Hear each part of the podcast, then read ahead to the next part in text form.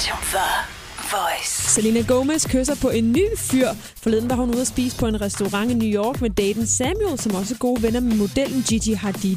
I løbet af middagen var Selena flere gange over at sidde på skødet af Samuel, og det så ud til, at de havde en rigtig god aften. Sorry, Bieber. Miley Cyrus lægger løs for at samle penge ind til velgørenhed.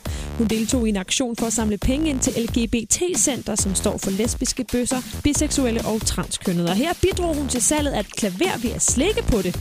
Klaveret tilhørte før Ruby Rose, som var vært ved MTV EMA's med Ed Sheeran, og øh, Miley's slikkeri endte altså med, at klaveret blev solgt for 350.000 kroner. Katy Perry er den højst betalte kvindelige artist PT, og nu er snart klar med en julesang, Everyday is a Holiday til H&M. Den er ude 23. november, men allerede nu der afspiller H&M butikker hendes sang. One Direction har sluppet en sang for deres Made in the AM-album, som udkommer på fredag. Sangen hedder End of the Day, og Louis skriver selv på Twitter, at det er en af hans yndlingstracks fra albummet.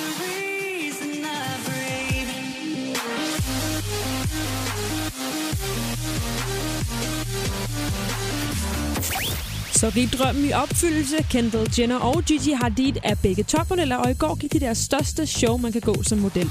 Victoria's Secrets Fashion Show, og det er ikke til at undgå på Instagram, hvor både familie, venner og dem selv glædeligt postede flere billeder fra den glamourøse aften. Danmarks station The Voice.